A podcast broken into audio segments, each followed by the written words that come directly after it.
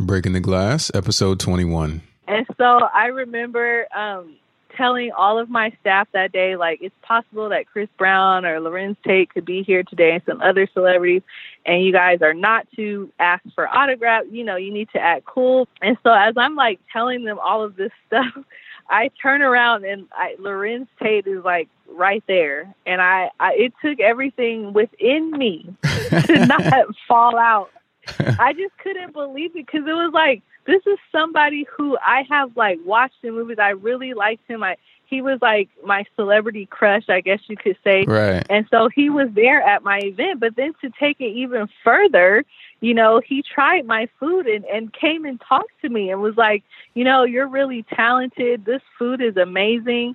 You know, he was saying how his wife bakes and how he does a lot of house parties and that I should come over and cook, and I it just felt surreal to me. Did I, you pass I couldn't out? even believe that. I didn't, but I was really close. Welcome to the Breaking the Glass show with TQ Sinkungu. Together we'll dig inside the success stories of people of color and share those stories to inspire you. Then we'll break down their path to show you what they did so you can learn from their wisdom and follow in their footsteps. Welcome to episode 12. My guest today is Chef Kendra McCrary. Kendra grew up in Southern California most of her life and ended up actually going to college at a Christian college near Los Angeles called the Masters College. It was a bit of a culture shock, as you hear in the interview, but by living and serving there, she learned to deal with and give to lots of different people from multiple kinds of cultures.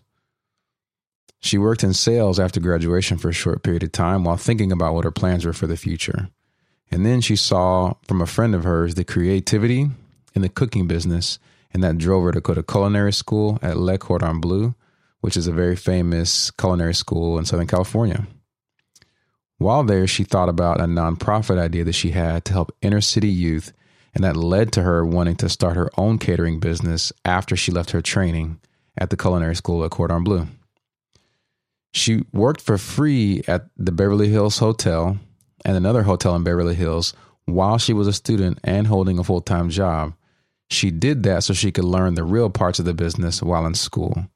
And doing it for free meant that there was nothing stopping anybody from letting her work there except for her hustle and perseverance. Right after school was done, instead of working under a chef for a period of time, she just jumped right into her own business. She started it and called it Ooh La La Catering after a great story you hear about her grandmother. Some people were just made to be entrepreneurs and work for themselves, and Kendra is definitely one of those. And her skills in the kitchen are amazing. I've had all kinds of food that she's cooked from clam chowder to lasagna to prime rib to chicken to all kinds of starches, fruits, vegetables, and desserts. Even the different kind of waters she makes are good. You know, the kind of like with the cucumber in it or some other types of fruits in there. Wonderful, amazing stuff. So she's got tremendous skills.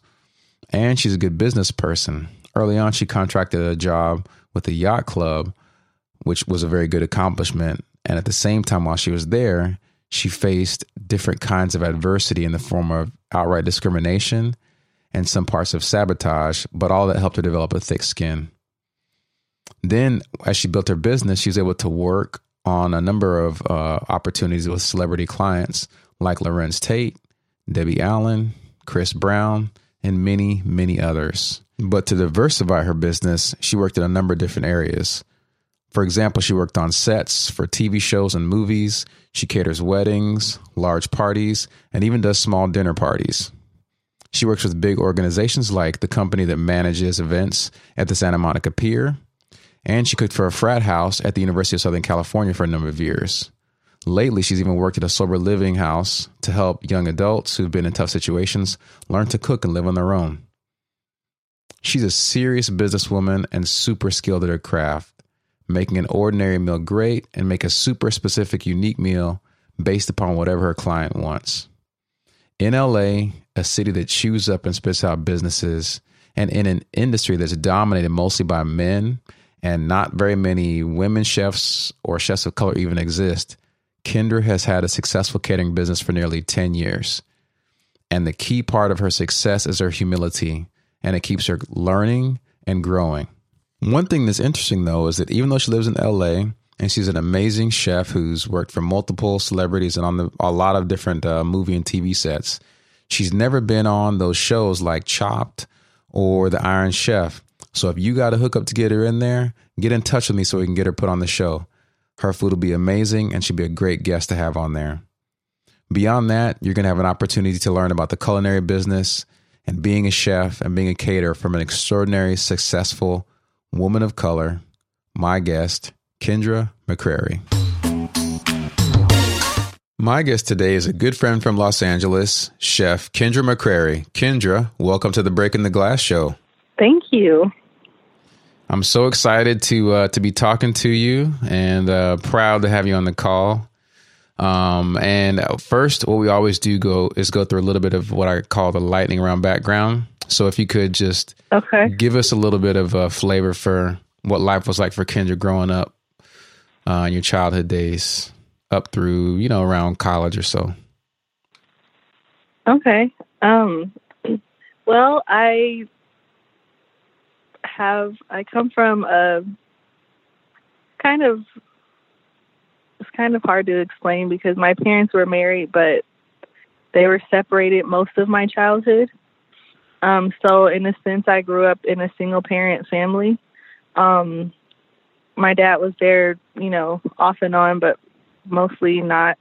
And so, and then I also uh, grew up living with different relatives. So stayed with an aunt in Oakland for a summer, stayed with another aunt, stayed with my grandparents.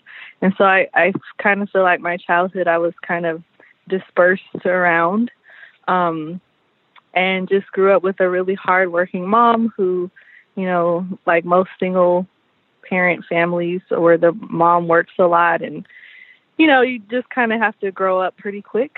And so that's essentially how I grew up. Um, we moved a lot um, I, I think we moved probably every year or every two years, which is why I still move around a lot today.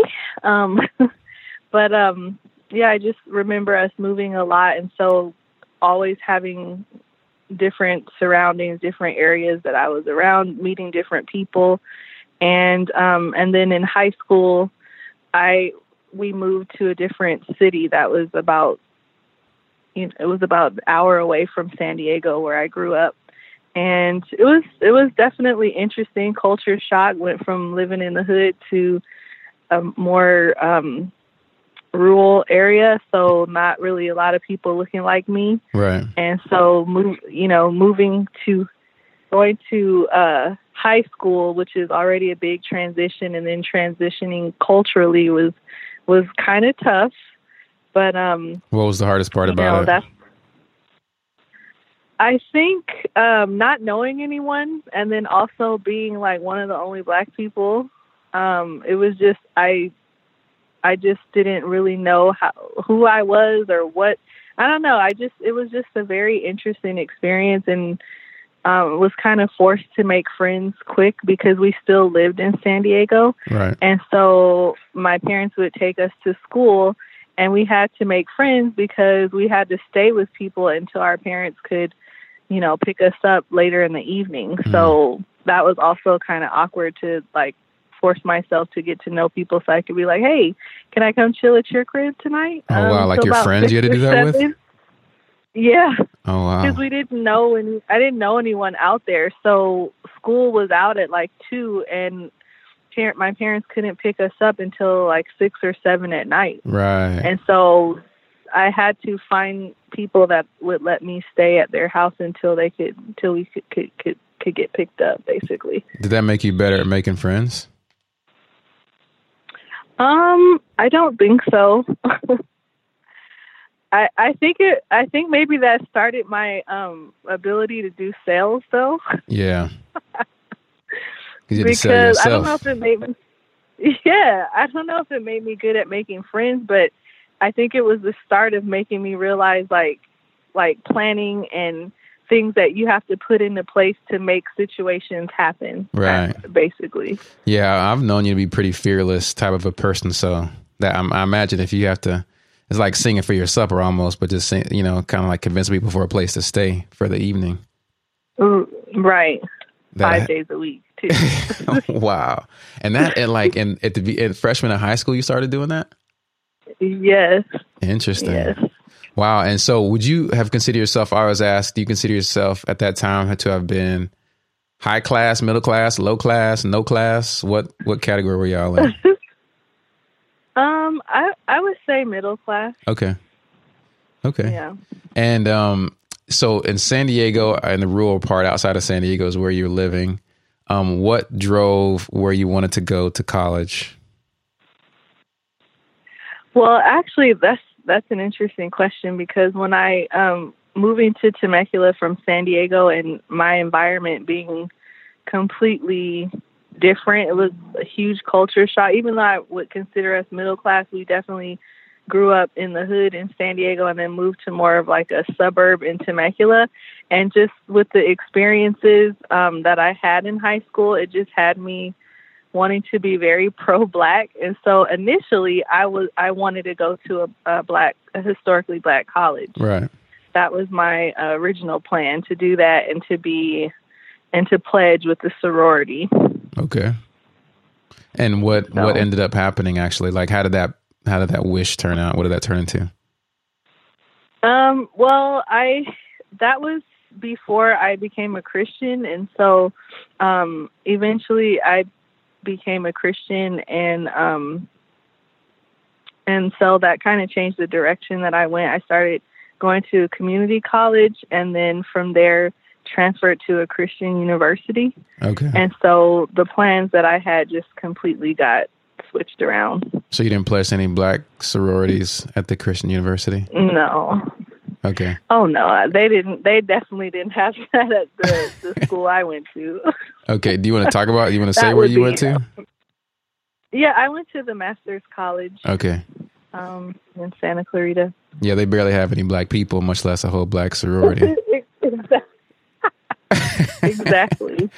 oh, how, what was that experience like? So you were going to go to HBCU and now you end up at the Masters, which is for people that don't know, John MacArthur was a very famous Christian uh, pastor, started the college and um, it's a very conservative, very, you know, mm-hmm. primarily white Christian college. Yep. Um, really well respected, but what was that like in terms of what you were planning on doing versus what you ended up doing at, at the Master's College? Uh, initially, I hated it to mm. be honest. Um, I, I remember being on campus and you know I was going to be staying in the dorm and I was I had already been in college for a couple of years at a community college so when I transferred I think I was 20 or 21 so in my mind I was all the way grown and um masters just had like a lot of rules and um I remember the first day looking at the dorms uh, my mom was with me and when we went in I the roommate I was assigned to she played sports, so I guess she had been there like several months before me. So when I walked in, her she had already chosen her bed and her everything was together. So I, I just felt like, wow, I, I don't have many options here. And right. then everybody just seemed fake to me. You know, everyone was like happy and smiling and like, hey, what's your? it was just it felt very weird. Mm. Um, just to be real and yeah. um I remember that day thinking, like, what did I just sign up for? Hmm. hmm. Did they turn out to be real? Like, were they really happy like that, or did it really turn out to be fake? Um, I think there was a little of both. Okay. Um, but it was like this is like my third or fourth culture shock because not only was it predominantly white, but we're talking predominantly white homeschool Christians, right? Which is like a whole different type of vibe than you know what I experienced in Temecula. So it was like I was having to adjust all over again. Like they didn't know the latest uh, pop culture no. stuff and. Oh no, definitely not. Did they make their own clothes? to be, you know what? Some, some did, and you know there were different dorm rooms that were, you know, the people who resided in those dorm rooms were known for, you know, being certain things. And there was one dorm room which was Dixon, which they said Dixon was like all the people who made their own clothes and like were homeschooled and like would probably end up being wives. I was just like, wow, this is crazy. It's a little different. Did you get adjusted to it? Did you ever, you know, like find your way? Eventually, I did. Um, I I think I was probably seen as a troublemaker when I when I went there because I know a lot of people, you know, they went there and I felt like they just never questioned anything. It was like they were brought up a certain way, had certain beliefs, and came there, and everything was just so sterile. And my background and you know what I had learned in church was very different than what I was learning there. And so I asked a lot of questions. I challenged teachers. I you know, not in a bad way, but it was like I was the only one doing it. I didn't right. just accept what people were saying. I was like, well, I'm gonna need you to show me yeah. where it says that we we need to study this together. So I think that created some tension, but um, I would say probably by my second year, things got better.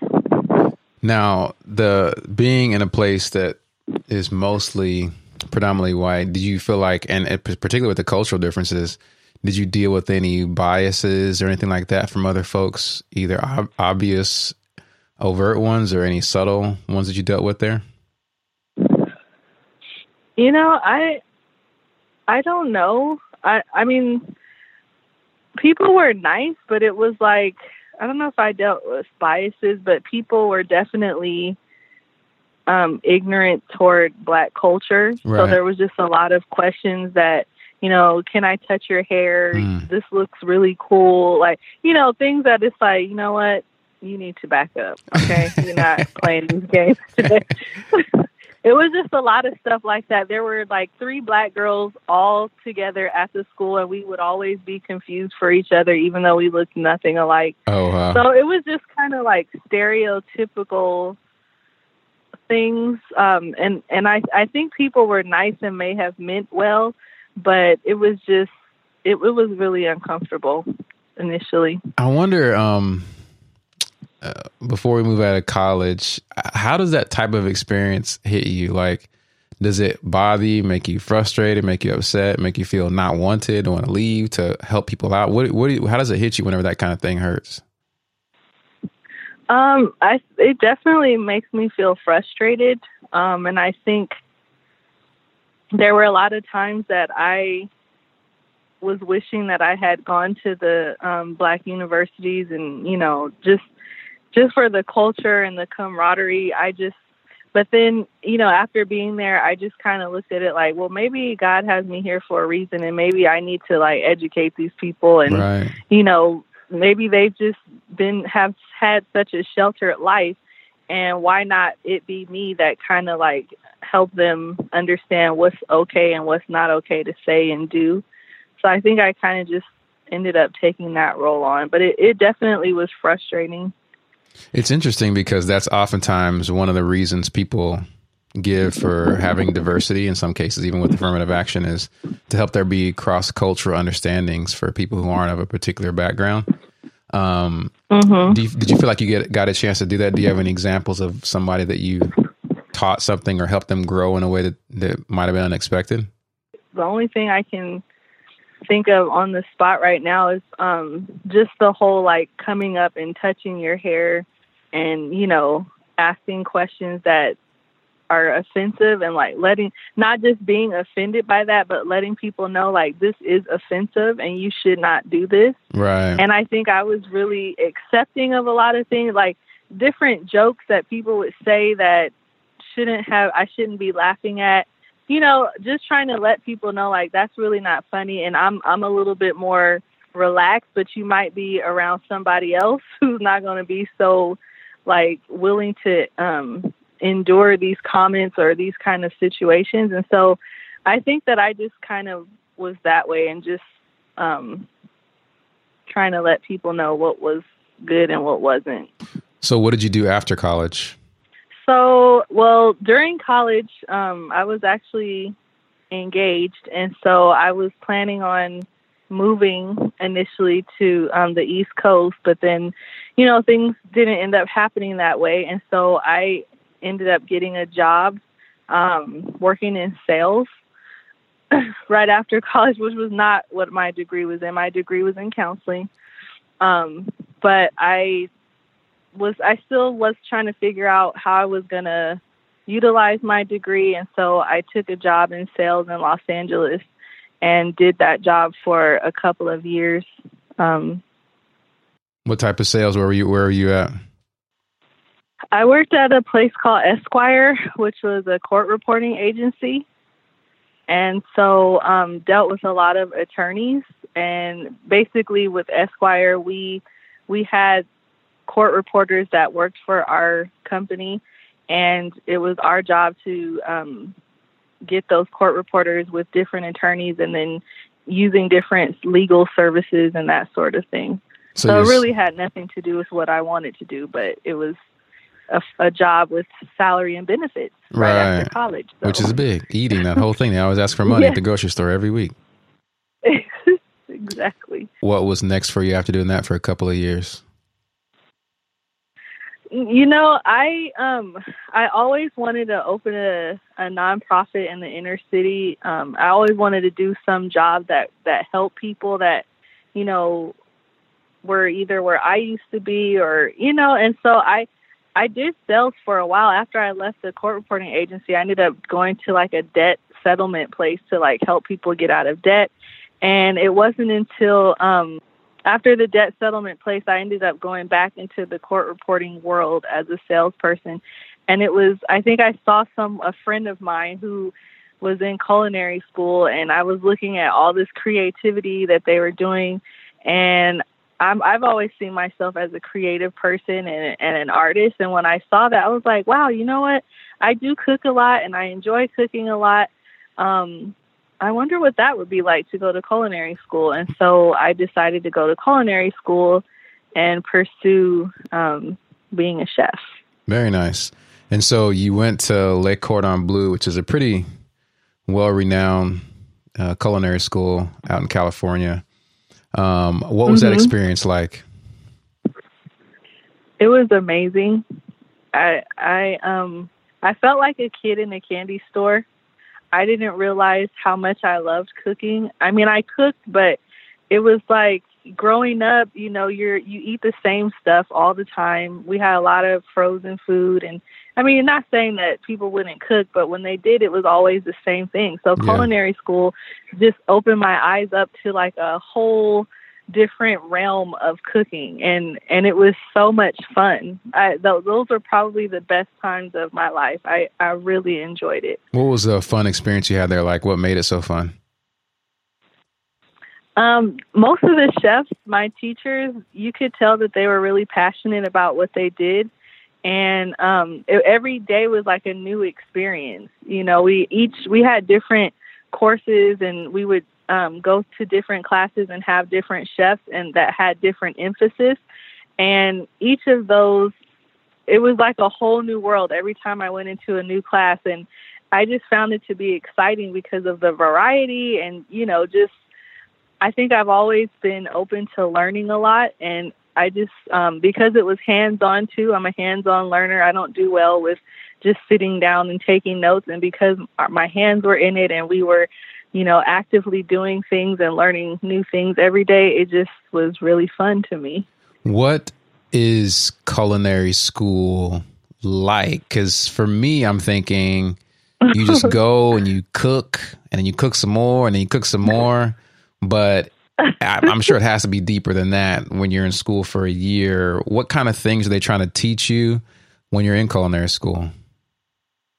It's a good question. Um, well, there, for one, there is a lot of cooking. Um, Le Cordon Bleu is a the basis behind that school. It's a French school. Um, they teach you French techniques, so you learn a lot of that. So you learn historically, you know, how they did things there and you learn different terms but then you also learn um math you know because when you're in the kitchen you have to do a lot of math you learn about different cultures um and why foods are you know why this country has this type of food and so it was interesting to to see that there was history and math and science all these different things were also in the culinary realm but which were all subjects that I didn't like but learning them learning them in that context actually made it more exciting. Right.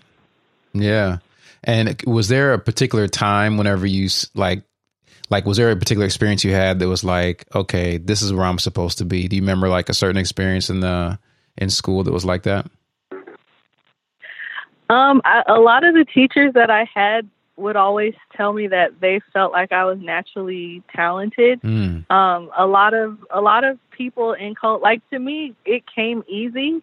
It was not hard for me to do. I mean, there were things that were difficult to learn, like fabricating meat and stuff like that. But when it came to flavor, it was like it just came natural to me. And because a lot of my chefs, each chef that I had was like, "You have a gift. Like this isn't something that everybody knows how to do." And I think once I heard that and I saw like the feedback that I would get, it kind of made me feel like, okay, I, maybe this is something I need to explore right. more. Yeah. And when you were there, did you have a vision for what you wanted to do after? Yes, I I knew right away that I wanted to have a catering business. Okay. Um, a lot. Some people are there because you know they want to be a chef or you want to work in a restaurant or whatnot. But I knew I wanted to do catering just because um, it's more personal. I knew I wanted my own business. I knew, you know, working under another chef would be great to learn, but I knew that I had my own ideas as to how I wanted to do things. And I still had the nonprofit in mind and was thinking, what kind of job can I have making food for people that will also line up with what I want to do eventually? And so I knew while I was still in school um, when I made efforts to create my catering business. So, for culinary school, someone who wants to be a chef, what are some of the main skills or characteristics that it takes to be a good chef? And uh, I'm sure everyone, you have a special gift. I've had plenty of your food. I've eaten some of your leftovers for weeks um, because I love them. Um, you just freeze them, vacuum pack. They last a long time and uh, but so you do have a gift. Um, but what what what kind of skills does someone have to have that they can tell that they would either be good there or that they can work on to get good at being a chef?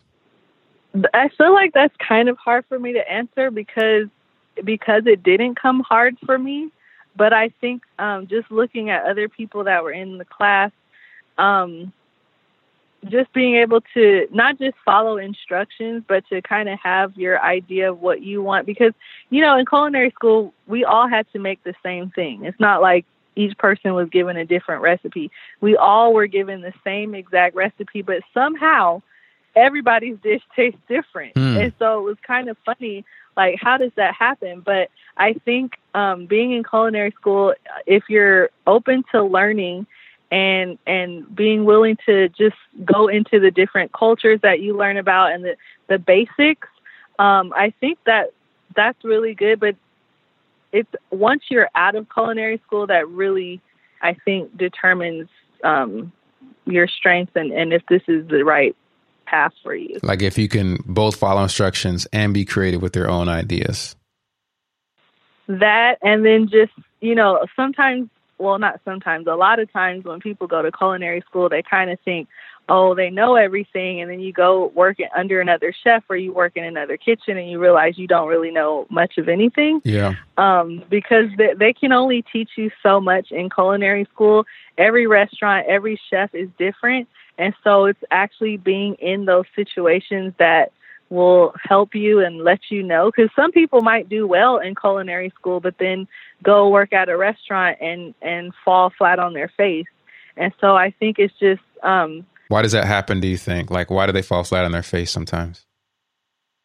Um or what are some of the reasons why? And and you've trained chefs. I, i've known you to hire a number of uh, sous chefs yeah. and other different types of people. So when people come out looking like they're hot stuff, but then they fall on their face, what normally is the cause? I think it's partially um, not not being willing to learn outside of what you're doing. Like culinary school is only going to teach you the basics, and so you might be an expert at the basics, but once you get out of culinary school and you're actually plunged into that environment, it's so much more than the basics. And so if, if all you're doing is just studying the basics and you're not really trying to learn, um, I think that's what makes it difficult. And, you know, which is why when I was in culinary school, I, I started working for free at different restaurants and mm. hotels. I worked at the Beverly Hills Hotel and the Sunset Tower Hotel while in culinary school, while also working a full time job wow. because I didn't want that experience. I didn't want to get out of culinary school and then go in thinking I knew something. I wanted to be able to be in the thick of it while I was actually learning too. So I think what you just said there is super powerful. I hope people listen to that. In the middle of all that, beyond the learning, is working for free. Not because you should necessarily, you know, work forever for somebody for free, but you value the experience as a way to build up mm-hmm. your own personal capital or your own value as a chef more than you mm-hmm. value the particular paycheck. And sometimes people miss those opportunities because they're like, well, how mm-hmm. much does it pay? Um, right. They, they miss out on what you what you were able to take by by not taking maybe what your quote unquote worth but you got something out of it. Would mm-hmm. you agree? I do. And you know what? It was not easy to work for these places for free because, for example, the Beverly Hills Hotel, I remember um, emailing the executive chef and saying, you know, I'm a student and I really would love to come and learn and I'd love to sit under you. And, and he said no initially. Mm. He was like, you know what? Students come here all the time. They think it's a game. They play jokes. They like do things and this is not a game like this is not and I and you know he just he was not open to me coming and so I went there. Hmm. I went to the hotel and I asked to meet with the chef and I I explained to him that I was really passionate about it and I said I know that you may have had bad experiences from other chefs or other students but just give me one day. I said if after the end of this day you don't find me um, helpful or you don't think that I'm cut out for this, I will gladly walk away. But just give me one day. And I he gave me a day, and then at the end of that day, he was like, "All right, you can." You can come on board. I'm still not going to pay you, but you can you can come on board and you can uh, learn. And I did. I did. I was like, whatever hours you have, you know, and it was rough. Like I said, I was working a full time job. I was still going to culinary school so I gave up my weekends, but I learned so much being there. And I honestly believe that that experience is what allowed me to be able to start my own catering company. So, two things. One is you, um, your sales skills ever since those days back in high school came through again. Like, please, can I stay with you just for one day? and uh, and it worked out. It worked out. And what? Tell me a couple of things that you did learn there that helped you spur you on to eventually starting your own business. Well, um, I think my first day I realized how much I didn't know. Mm. So humility. you know, I, there were dishwashers. Yeah, there were dishwashers in that kitchen that knew more than me. Wow. And some students come out thinking I have this degree from this school or whatever, but there's people who started out in the dish room who have been around, they've seen it, and they know more than you. They're mm. directing you. And so you definitely have to go into the situation with humility. And it was hard because after culinary school, you think you're all that. You got your little degree, and your first day, they're like, okay, go ahead and cut these onions. And mm. you're like, what? Onions? I want to make like a flambe. You know? I'm ready. I'm like, ready, no, chef. Hook me up. right. They're like, no, go on and peel that garlic. And you're like, what? Like, mm so you you you felt I felt kind of you know there was some pride in me too where I was like I don't want to cut garlic or cut onions and peel garlic. Like this is annoying. I want to do things that everybody else is doing these people who are great. But then I had to realize like you can't always just start there. You have to start somewhere. And I'm grateful for that because there were some of the line cooks would come and tell me like okay, you're cutting all the, you're like trying to peel this garlic one by one. Do you realize we feed a thousand people a day? You'll be here till next week. Yeah. And they would show me like tricks and like things to do to make things go faster. Um, and so I started taking all of that in and I was like a sponge, like every different department, whether it was garde manger, which they did the salads, um, the line cooks, I would go to each area and watch them hmm. and see how they did things. And, and then I would you know, every once in a while they would let me help them do something. And so um, I never got to do anything amazing. Like I didn't even get to really plate a lot there, right. but I learned a lot of the basics and I worked in banquet and so I saw how like putting out food quickly what that should look like and how to prep and prepare and I was just mentally taking notes during all of that. Very nice. And you were there for around three or so months. Is that right? And then kind of where did you, what was the next step for you after that? I was actually there a little longer than that. It was about, um, I think four to five months. Okay.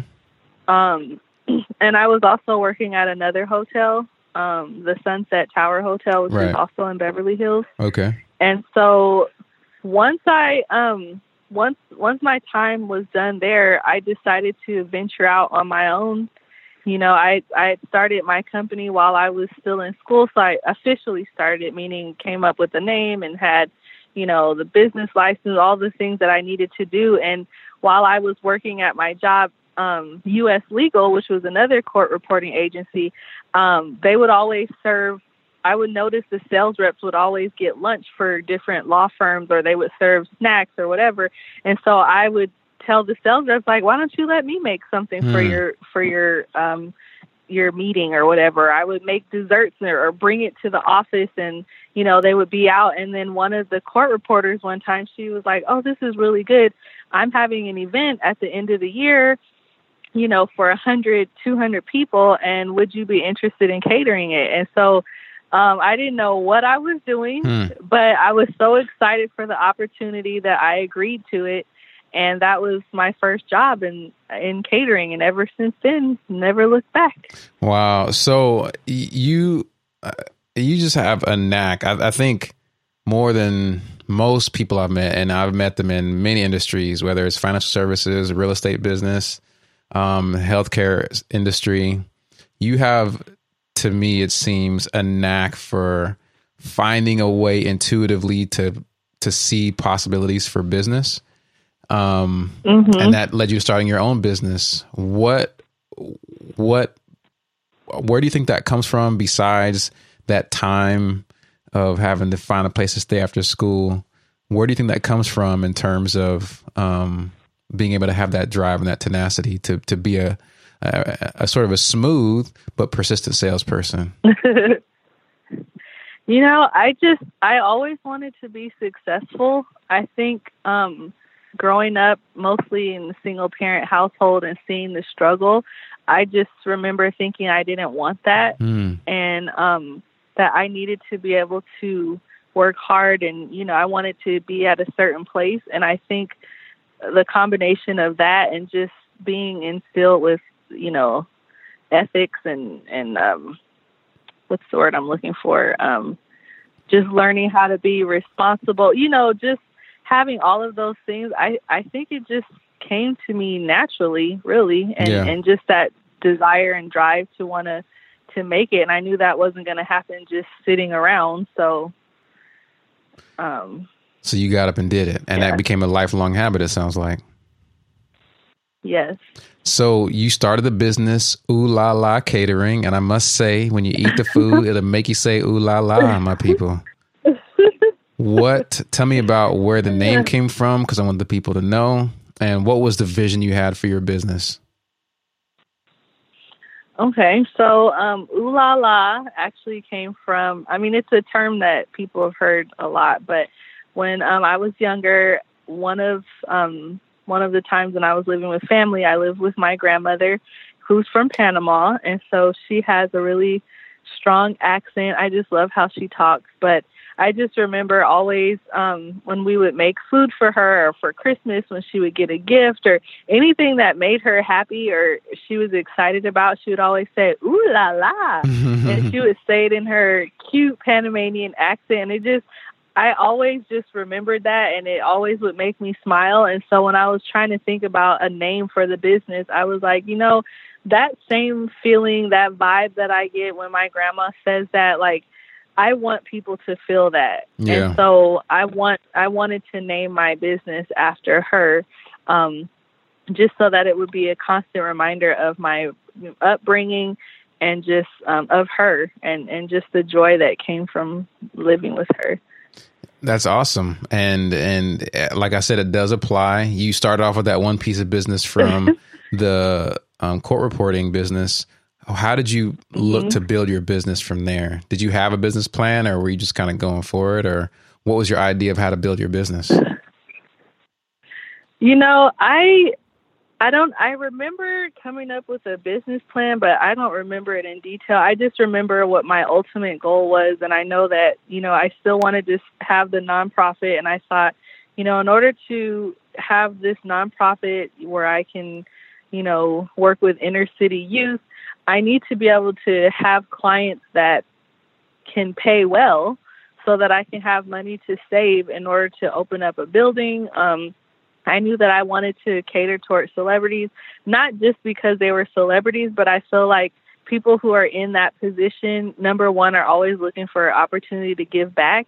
And then secondly, if I'm dealing with like inner city youth and I and I have celebrity clients, I was thinking to myself, maybe they'd be willing to come and talk to the kids about what inspired them and how they got to where they are so that these kids that are in these different areas that feel like defeated would have someone that maybe came from the same background as them encouraging them to move forward and to continue. So that was my my goal. So how did it build? So from that first piece of business, what what came next? Like what was the what did it look like to be there in the early years at Ooh La La?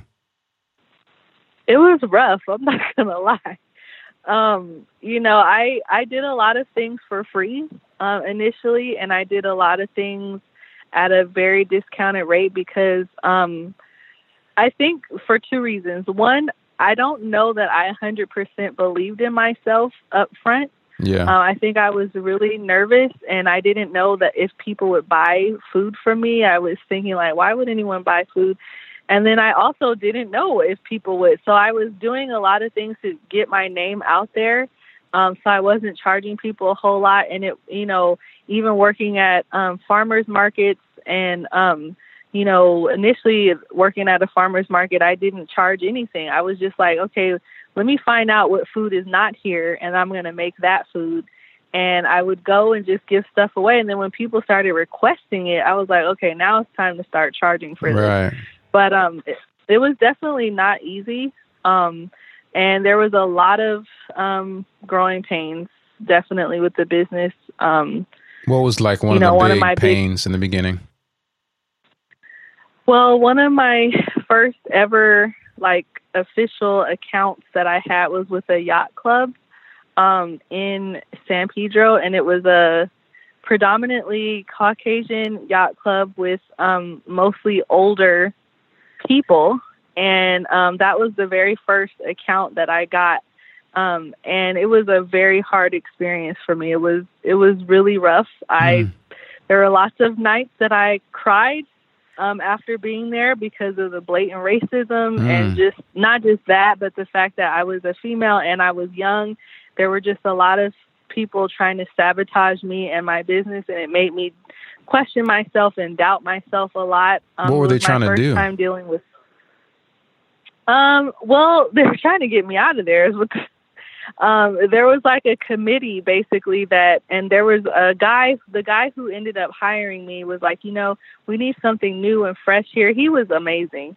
Um, and he was like, we, you know, your food is great. And I think this club really needs to have some diversity. And mm. so he was, he was kind of like trying to change things up and, and bring things to like more, you know, this age, not yeah. back in the day and I don't think they were ready for that. And so there would just be a lot of things that were done um, to try to sabotage my business, like you know, we, like we would leave and leave the ovens off. We'd turn everything off, do everything, and somehow somebody would turn it on, making it look like we were being irresponsible, or you know, just little things like that. Like right. one time there was a gas leak, and we called the gas company. I smelled gas, and I remember calling the gas company and they said, you know, this is dangerous. You, you can't be here. We need to fix this situation. And people would come and they would reserve spots for dinner to come. And what happened is that um, instead of telling people that there was a gas issue and it was unsafe and that we were told that we couldn't be there, they just told people that we just canceled dinner service because we didn't want to be there, oh. which made us look bad. You know, so there were just a lot of little things like that that were happening. Um, and it, it just, it was really hurtful. And, but you know what? I'm, I'm really grateful that that was my first big experience because that taught me in the beginning that you need to have thick skin. Yeah. And it taught me in the beginning you know the adversity that comes from this i didn't even realize i would have that type of adversity. And sure. i think had that happened later in my career it would have been a lot harder. So it was definitely rough but it was rough right out the gate. So it it made me like stronger a lot sooner i wow. believe. That's wild. That's really wild. How long did you stick it yeah. out there? Um i was there i believe for seven months. Yeah yeah, and and so was that the only gig you were working, or was this like the biggest account, and then you had other things going on, still catering at the same time? That was the biggest one. Um, I was still doing little odds and ends jobs. Like I, because I didn't have enough business to carry myself, I would contact other chefs and caterers and you know help them. I signed up with temp agencies, but I made sure that I was doing things. I didn't just take any job. I wanted jobs that were still in the industry that I wanted to be in so that I could be learning, you know. So if I took a temp job as a server, I, because in my mind I thought one day I'm going to hire servers. So I want to see what it's like to work with other servers and see like what it's like to be a server. And so when I would take these different jobs, I took jobs in, you know, prep cook, dishwasher, server because I knew that eventually I was going to be hiring people for those roles and I wanted to be able to say like I know what it's like to be in these positions. So Very nice. I you're you're coming up here on almost 9 years of business which you know, 9 out of 10 businesses fail in the first 5 years. Out of those ones that succeed for 5 years in the next 5 years, 9 out of 10 of those end up failing, but you're pers- pushing on, persevering and even doing well. Um, you wanted to build a, a, celebrity clientele, and I know I've seen the photos that you've had a number of celebrity clients. Do you want to talk about some of the cool experiences you had working with um, celebrities so far? Well, I, there's one in particular that I would I would love to share because I'm not really starstruck. You know, like I've never really, you know, that it's cool when you see celebrities and stuff, but there are two people, two celebrities that I thought to myself, if I ever cater for one of these or saw one of them at my event, I would just about lose it.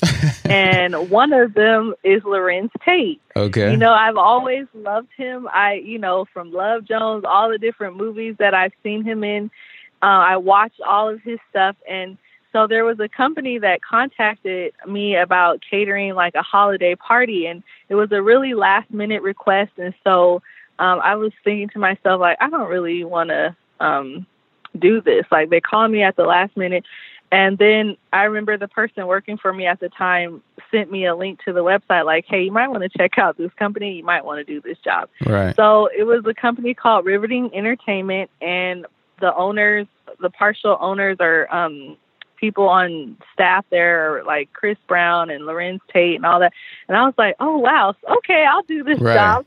And so I remember um, telling all of my staff that day, like, it's possible that Chris Brown or Larenz Tate could be here today and some other celebrities, and you guys are not to ask for autographs. You know, you need to act cool, be, you know, fine with that.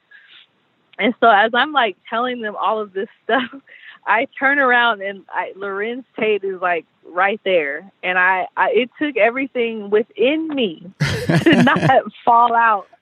I just couldn't believe it because it was like this is somebody who I have like watched in movies. I really liked him. I he was like my celebrity crush, I guess you could say. Right. And so he was there at my event. But then to take it even further, you know, he tried my food and, and came and talked to me and was like, you know, you're really talented. This food is amazing.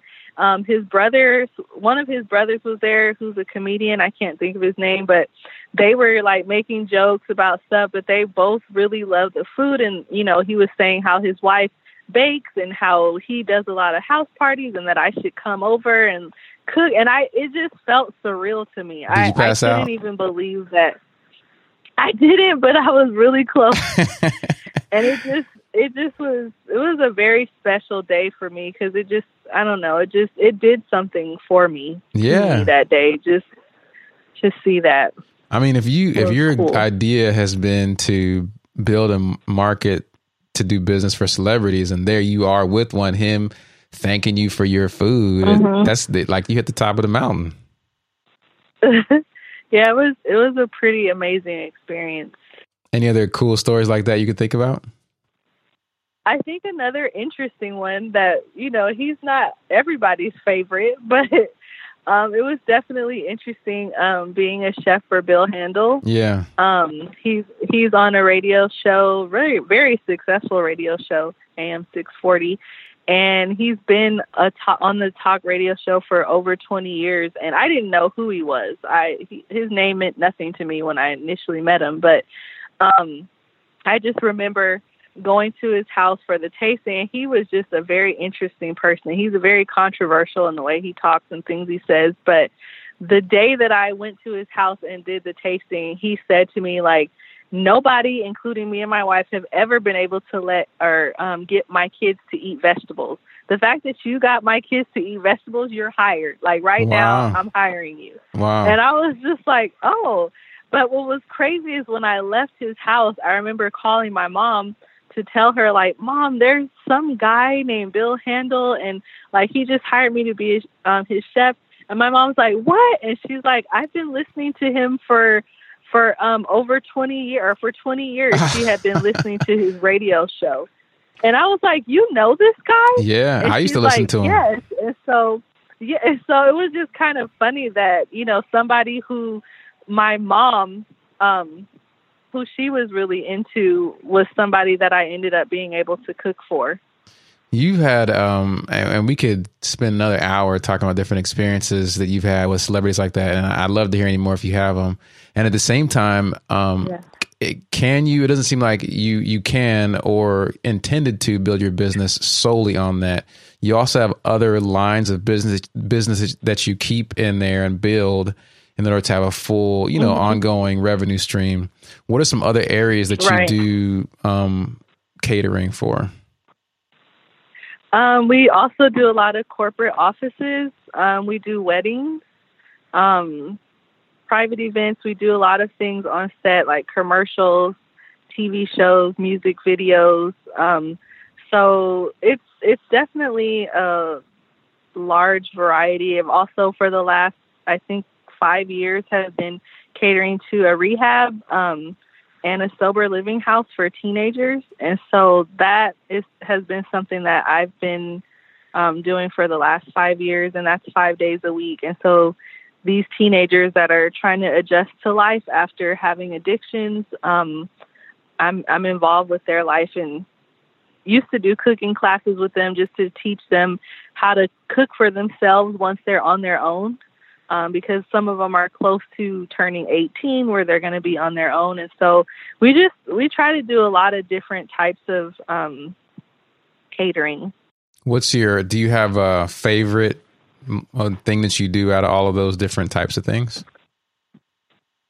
you know my favorite are the smaller events Okay. um, the, the the small dinner parties, just because it's more personal.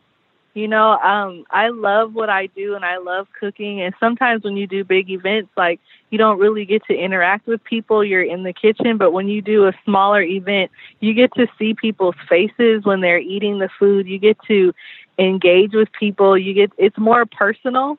And it's whenever I do those types of events that I just like really get excited and just walk away smiling like, Mm. man, this is exactly what I want to do. Do you have a, a particular private dinner that you thought was really nice and special that you did?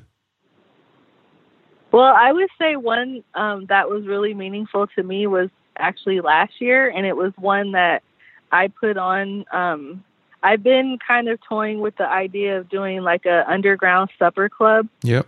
uh, which would the purpose of that would be to unite people who would not normally be around each other. So whether it be celebrities or whether it be just someone from down the street. I wanted to create an atmosphere for people to come together to dine, get to know each other, network. And last February, I did I hosted my first one, which I believe there were um, 20 people there. Right. And I was just very excited doing it just to see people from different backgrounds coming together, different walks of life. And then I feel like that was one of the best menus that I've ever put out. And so just the work that went into that and seeing everyone's face and just seeing that event take place and it it just it warmed my heart. It really did.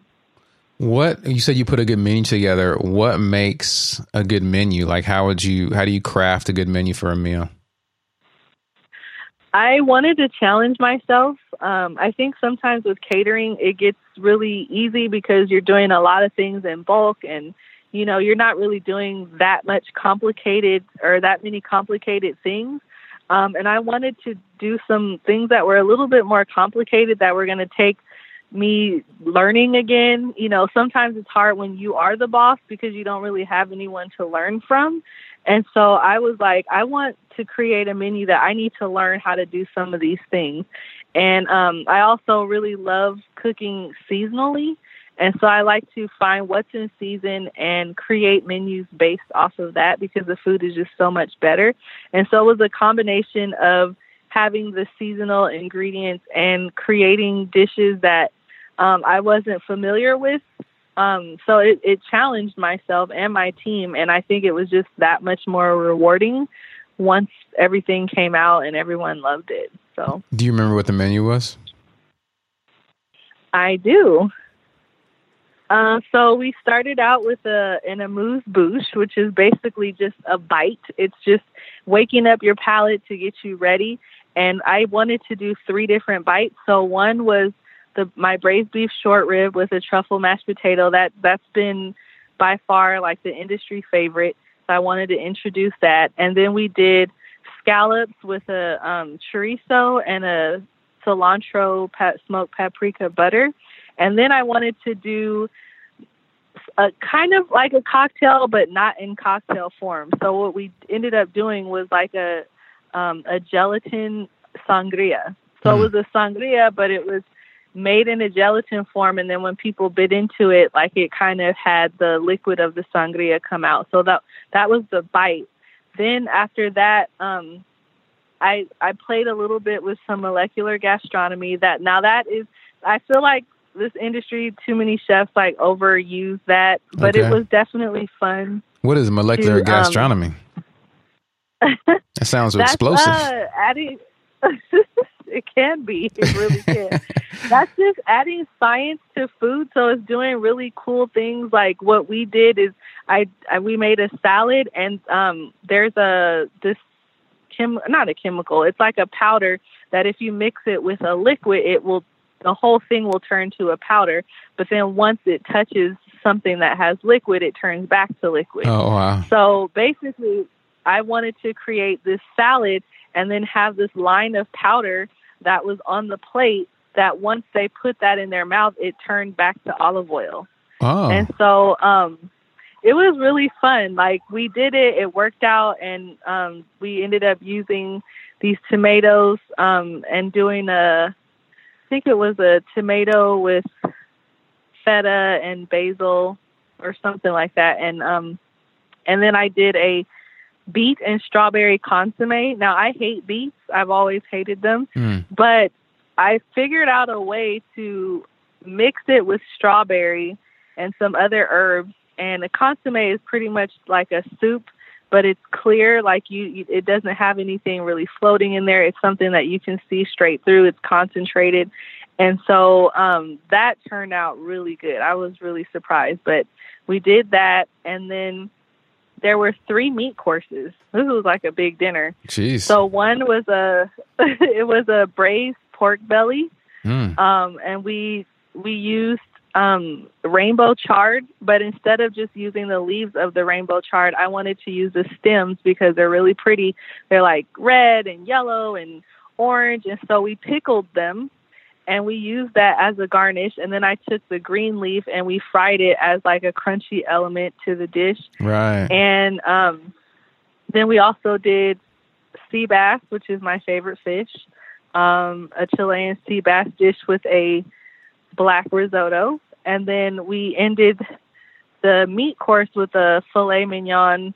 And I don't remember what, what was what, what we served with it, but um, I was trying to do this really cool thing where it was covered and you put smoke under it, and then when you remove the lid, like all this smoke comes out. Uh, so we tried that, and then our la- our dessert course was a, a beetroot profiterole. Okay. Which is like, it's kind of like a cream puff type yeah. dessert. That was really hard to make. So that uh, sounds like yeah. an extraordinary amount of creativity. it was fun for sure. Yeah, I think the thing that amazes me because again, I you know I know you personally for a while now. I think almost almost ten years, nine, well, maybe like eight years, eight or nine years, and um, mm-hmm.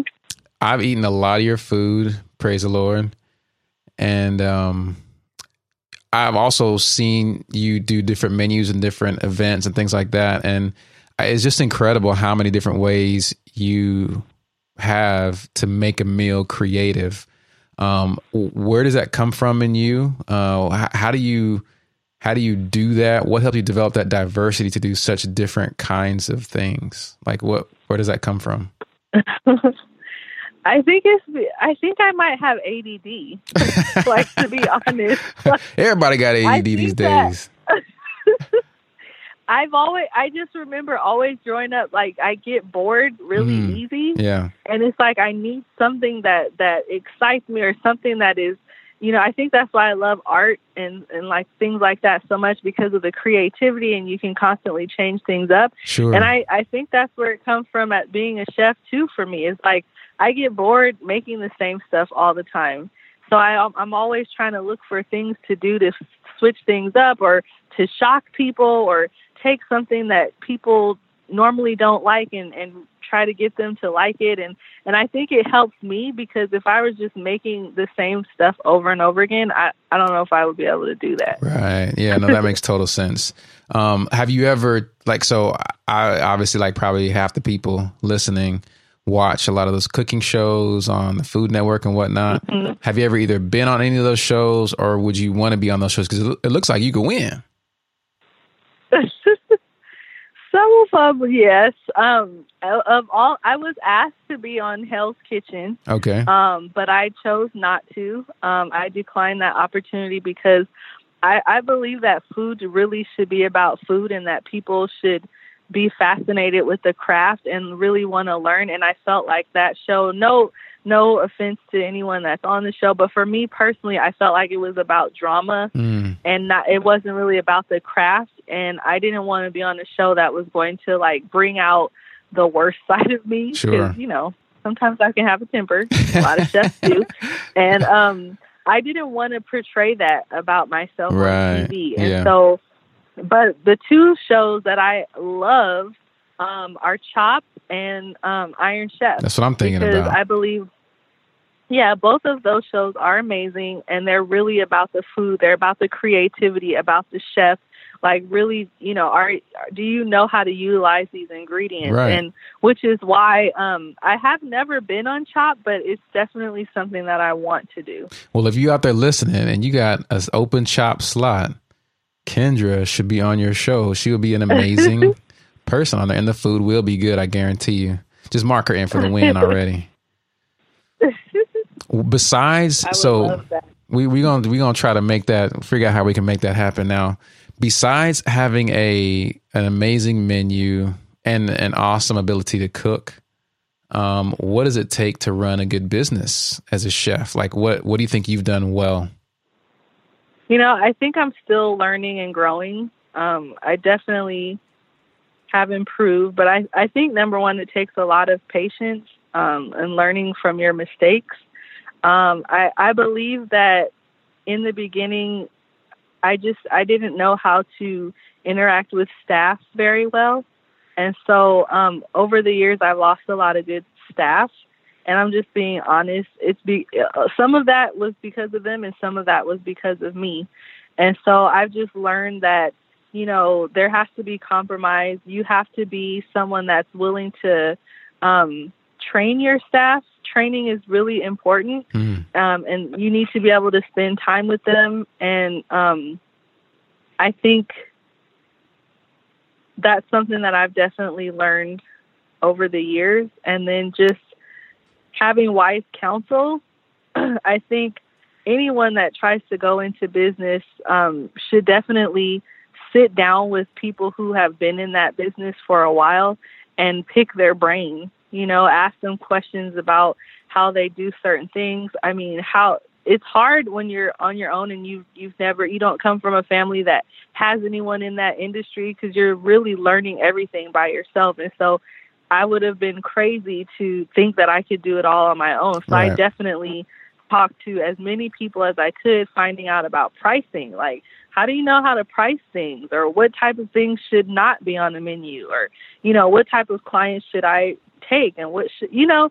So I think it's just sitting down with people, realizing that even though you are the owner or you're in charge, that you still need to have humility. You still need to be willing to learn, um, and be patient so uh, it sounds like um, the willing to learn and having um, a mentor to kind of walk you through the early parts, mm-hmm. or at mm-hmm. least teach you some of the game and, set you off in the right direction, mm-hmm. are big. If someone yeah. came and asked you, um, you know, and you had ten or fifteen minutes to say to spend time with them, um, what's what's one thing you would tell them, or maybe two that they should keep in mind besides this thing of how to price and um, and having humility and patience, as well as the training piece you mentioned. What's what's one or two things you tell them? Hey, these are some things to keep in mind if you want to be a success in the long run.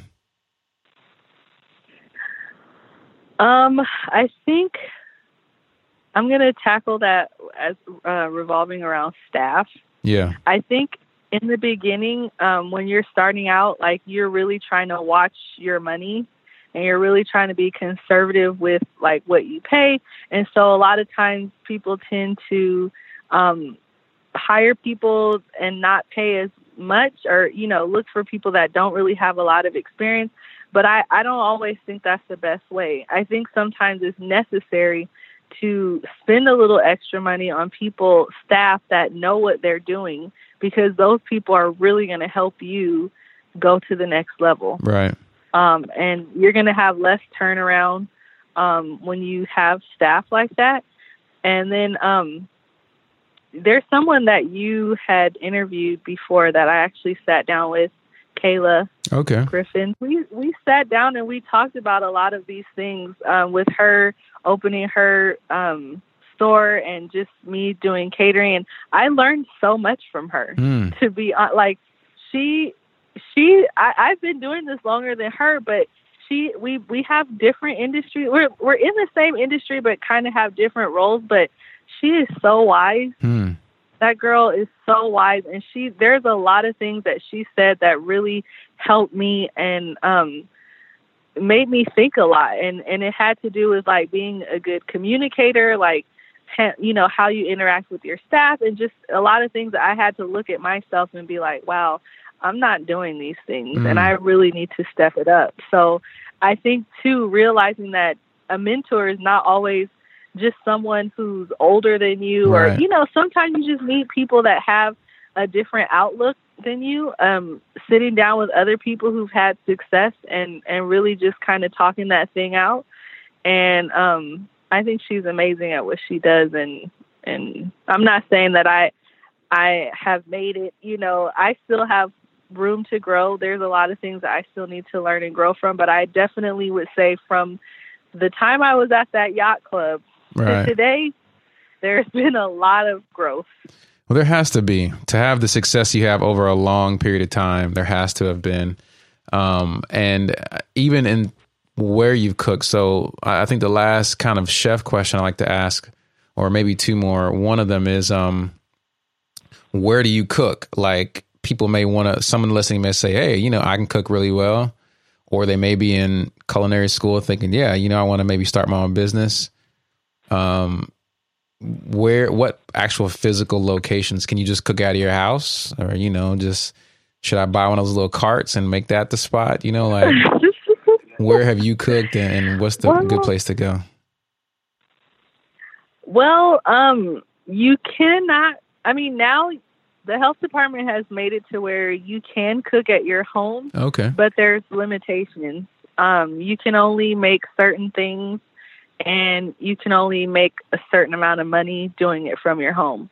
And you know, in the beginning, that's where I started. I'm just going to be real. That's where most most chefs started from their home. Right. But you know, as things have changed and rules, like it's gotten a lot harder, and sometimes it can be frustrating. But it's to it's actually to protect people.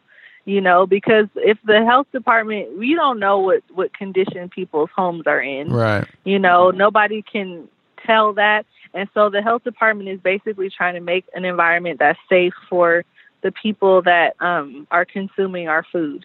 And so, but in the beginning, I definitely started at home. And then um, from there, I just found different shared kitchen spaces that I could uh, rent out. And um, for many years, I was a chef at a fraternity, and they let me use their kitchen um, for a while. But currently, we are. I have a private kitchen, which is in the city's called Beverlywood.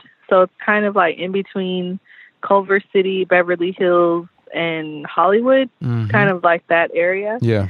And so that is where we currently are located. Very nice. And um, is there a particular type of food or cuisine that you prefer to cook?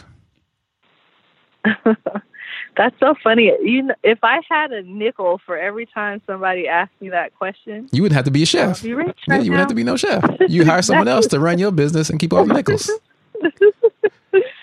Most people say, ask me what type of food is. Do I have a specialty? Okay. Um, and to to kind of answer that and your question, I don't have any particular specialty. I um, love cooking food that's in season and using seasonal ingredients. And so, but I also love different cultures. So we try to make a lot of different foods.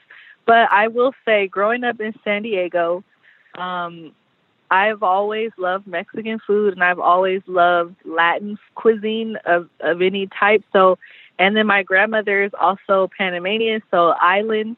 So I feel like I've there's always kind of a Latin island fusion that I like to incorporate into foods, and so um, th- those would be my favorites to to cook. Okay, definitely. And on the point of um, you being able to adapt to anything and learn new stuff, can you tell the story that you told me about the Asian couple whose wedding you did, and um, you oh. did for them? Oh. Yes. Oh wow, I forgot about that.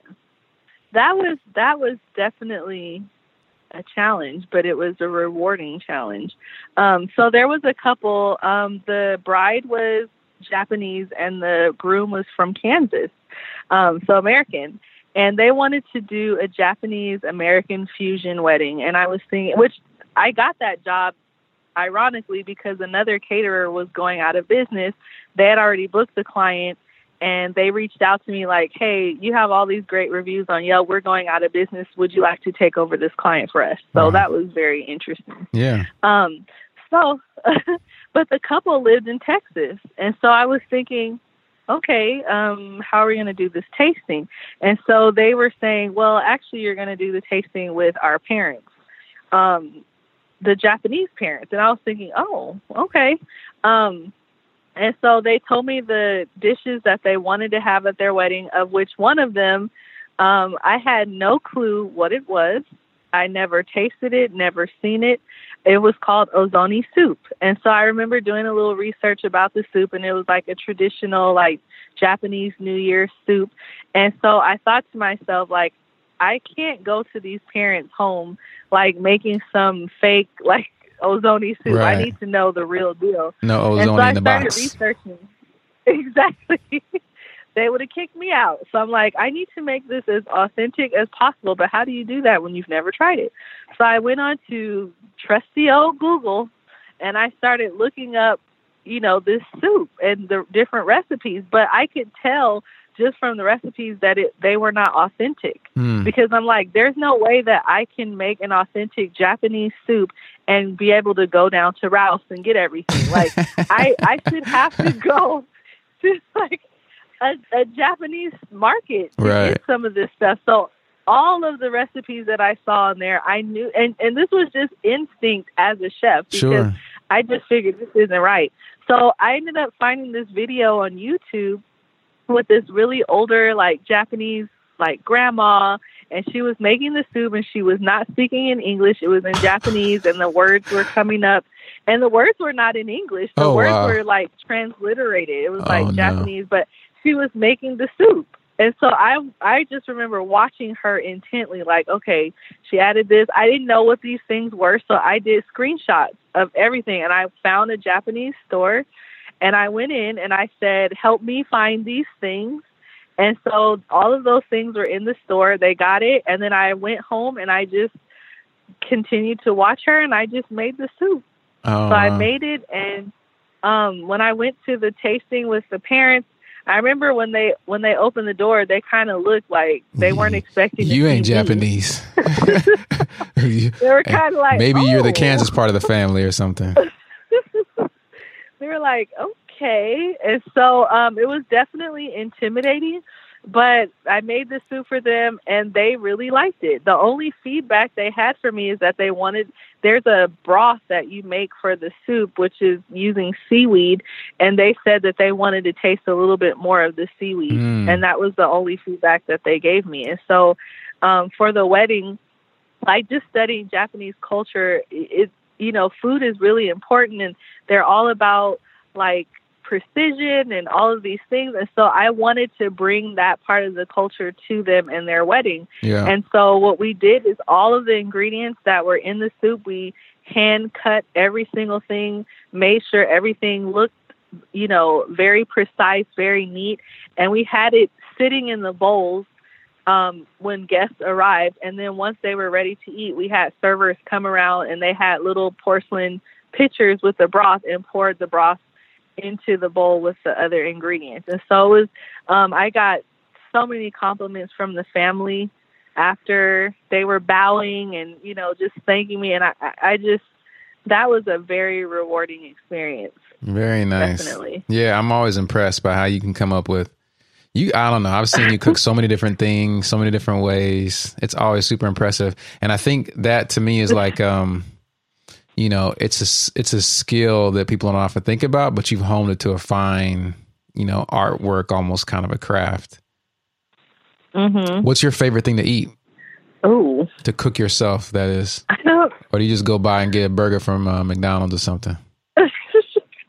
I have been known to do that. Um, you know, I don't know. That that's a really hard question. I'm so picky.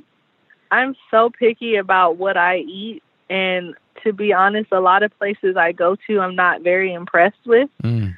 Um, I will say though, there's a place in Texas Hmm. that I went to, and it.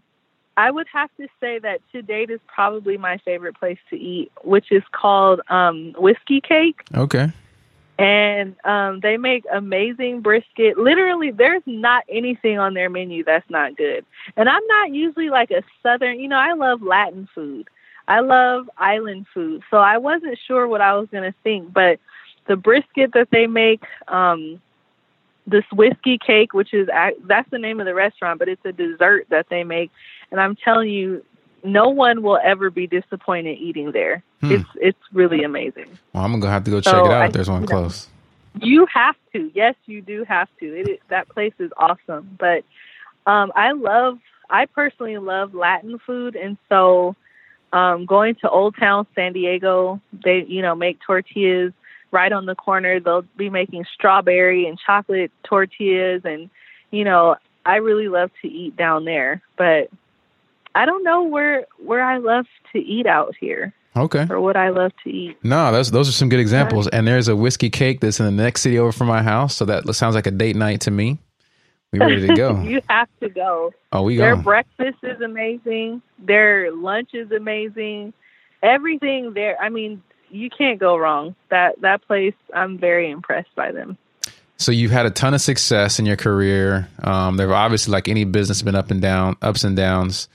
Um, and and I, I'm, you know, uh, impressed by it. Aside from the the staffing issues you dealt with early on, is there anything else that you would do differently um, to to maybe have had a little more success in certain areas where you didn't it didn't go well as first the first time through?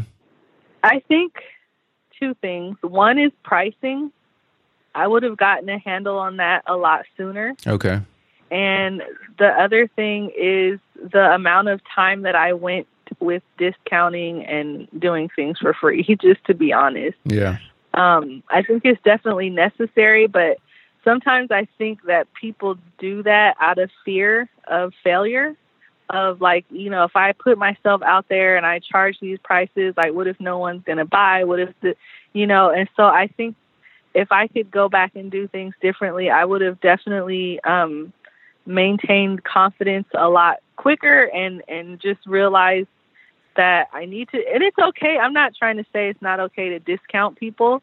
Definitely, I think you should, but I also think that you set the tone for for how your business grows and a lot of business uh, growth comes from word of mouth. And so if you kind of start out one way, like it can kind of be a little tough to get from underneath that. Right. If that makes sense. Yeah. Like if people are, you're known for giving discounts, that's what people are going to come to you looking for. Yeah. Yeah. What is it with mm-hmm. pricing that you would have gotten a handle on?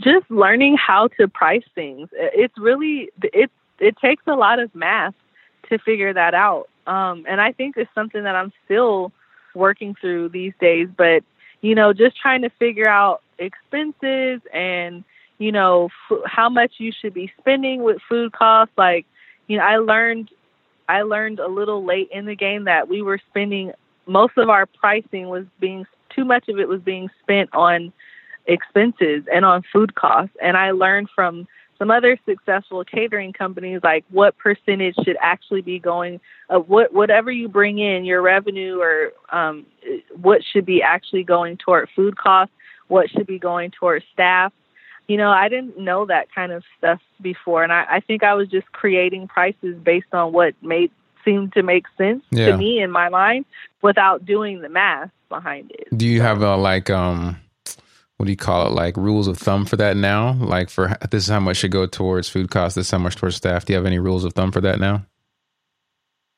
Well so a lot of the successful um, really successful catering businesses or restaurants would say that you shouldn't spend more than 20 to 25 percent on food costs.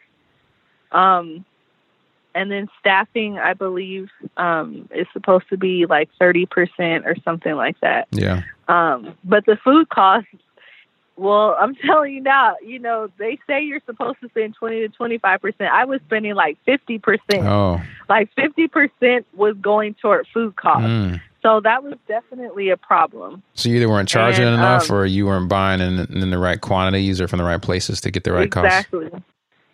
Exactly. Yeah. A little bit of both. And then just just realizing like you know, sometimes you have to do things yourself. Instead of buying, you know, chicken that's already cut and portioned and all that, you might have to do the work yourself and get the chicken that needs to still be portioned and cut. But it's, you know, I I went with convenience instead of um instead of being frugal and like, you know, making sure that I was doing things right. And I definitely would have changed that hmm. had I known that up front. Very nice. Well, so what about who in your lifetime have been some important mentors? Did you ever find any? It sounds like you found a couple of catering companies. Who have been some good mentors in your life?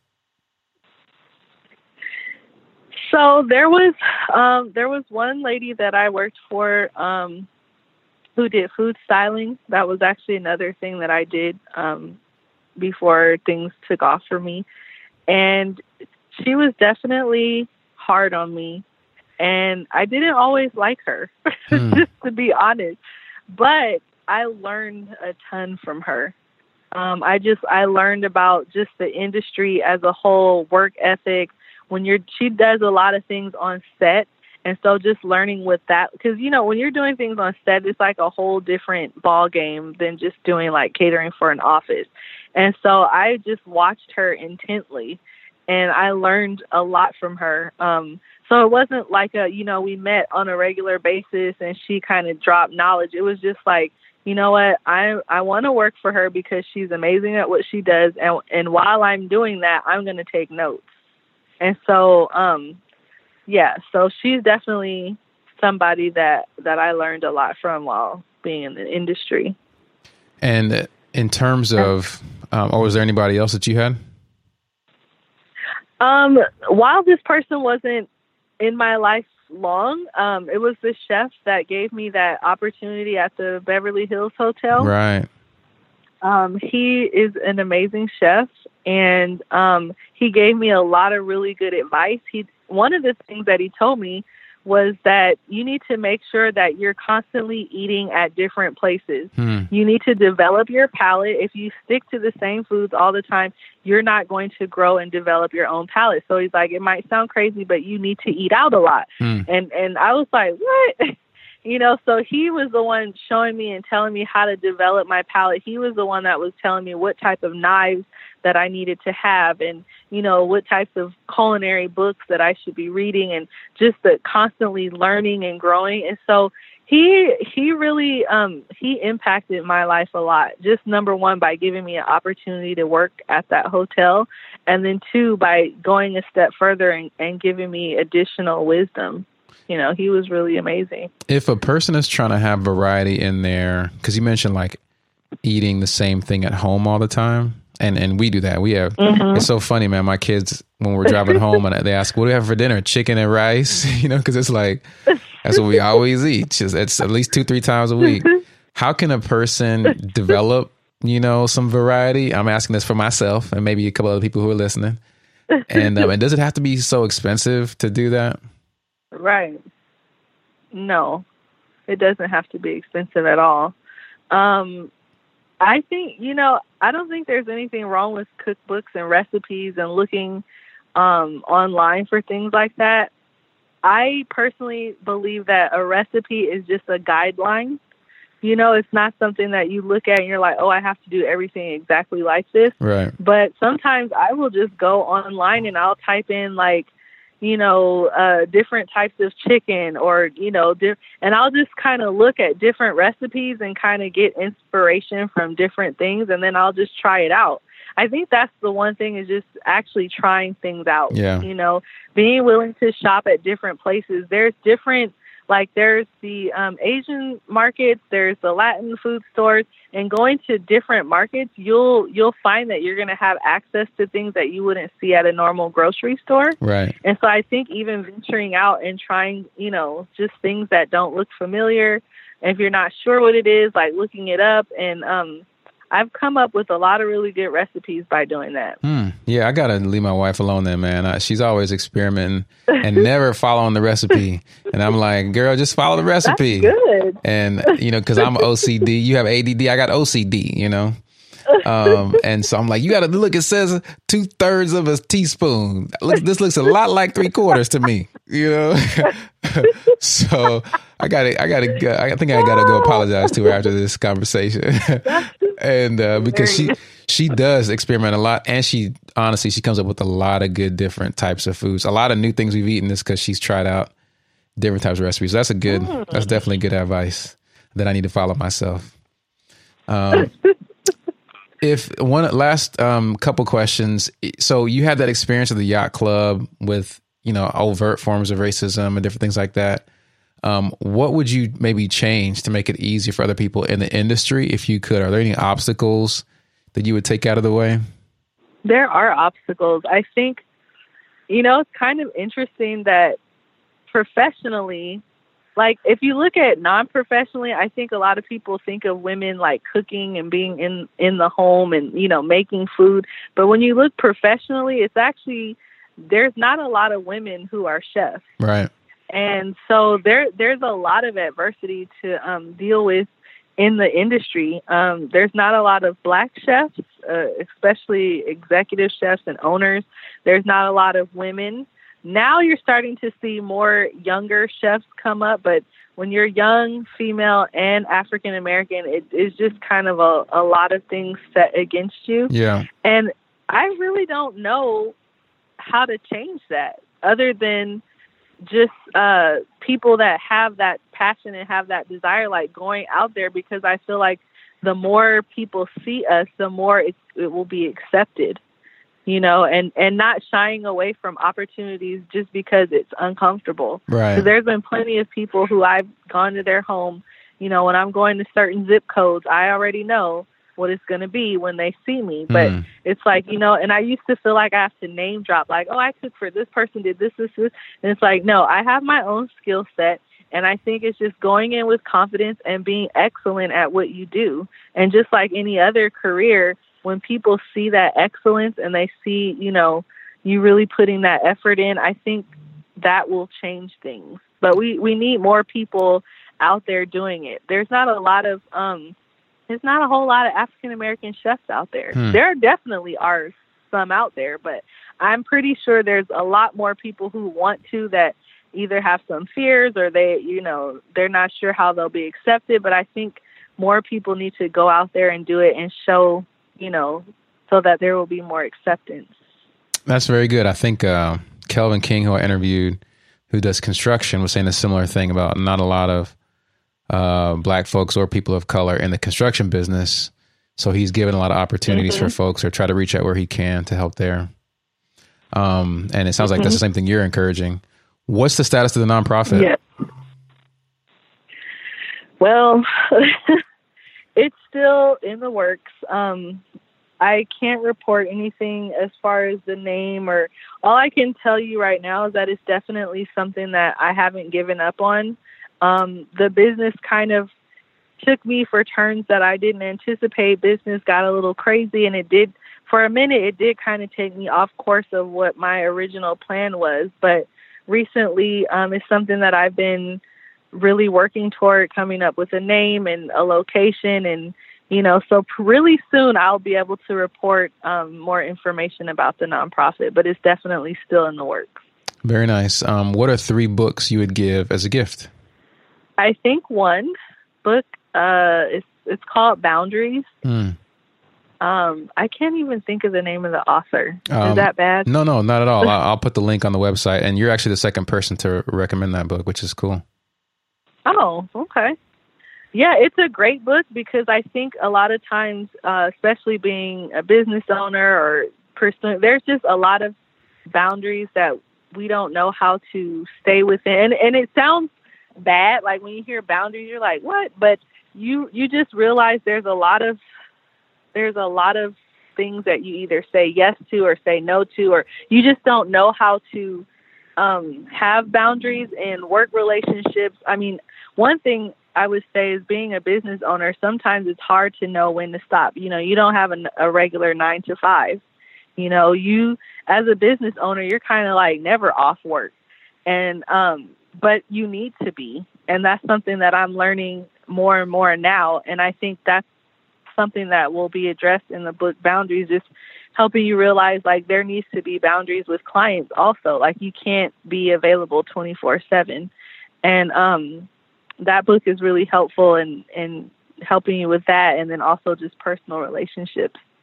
Um, another book that I recently read, which some people would say is sad, but I found it to be fascinating and interesting, and it's a true story. It's called The Color of Water. It's a very interesting book. Um, it's a book by a biracial guy. He, his mother was Jewish, his father was African American, and they grew up in a time um, and lived in Harlem. And he basically talks about his life with a biracial family in a time that it wasn't common. Yeah. Um, and with his mother being Jewish, she was actually disowned by her family. Oh, And so the book kind of talks about her story and his story. And it's just, it's interesting. It, it deals with a lot of adversity and like how to rise above that. And um, some people would say it's a sad book. Not everyone liked it, but I actually really enjoyed reading it. Nice. And um, the third book that I would recommend um, is I don't know if you've heard of it, but it's called Emotionally Healthy Spirituality. Um, actually, I think our church is just going through that book back in uh, California. that book will will rock your world.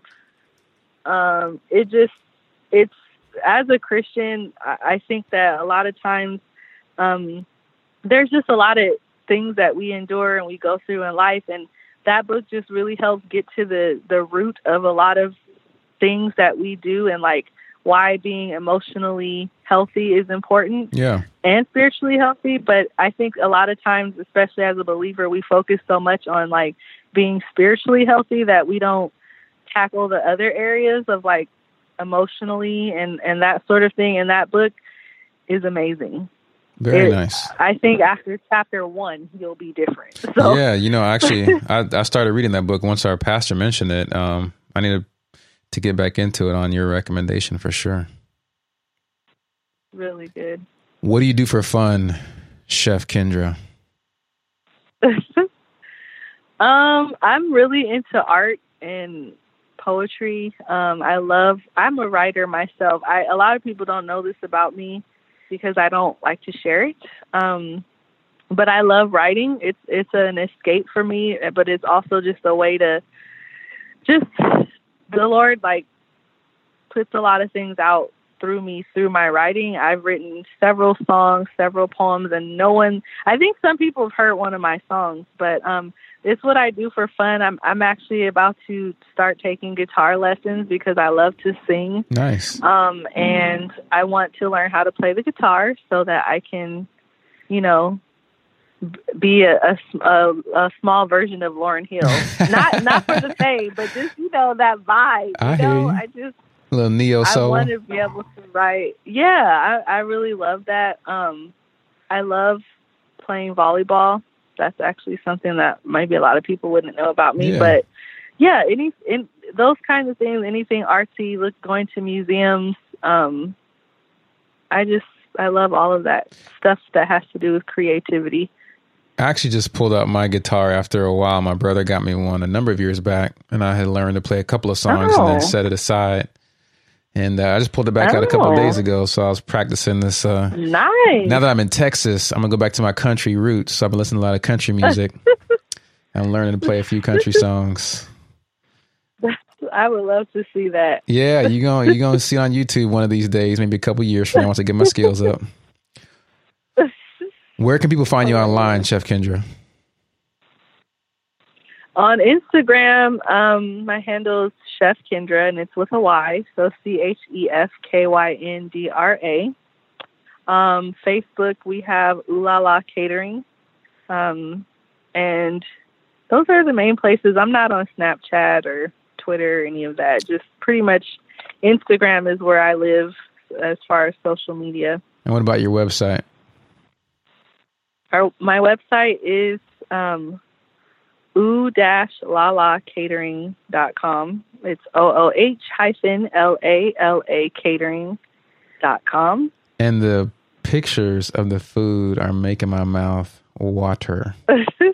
It's very good. It reminds me that I remember there was a, a, a private dinner you can do for my wife and I that I never cashed in on. So I'm going to have to fly you out to Texas to come make a, a private Oh. meal f- with us. Then you can eat with us. That's true. I forgot about that. Yeah. I, I Set had, it up. I hey, had I would to. love to come there. Yeah, please do. We got a spare room. We want you to come out and do that. Okay. Well, my guest today has been Chef Kyndra. Kyndra, thanks for being on the Breaking the Glass show. Thank you so much for having me. This was really fun. If you enjoyed this episode, please take a moment to leave a rating and review on iTunes or Google Play.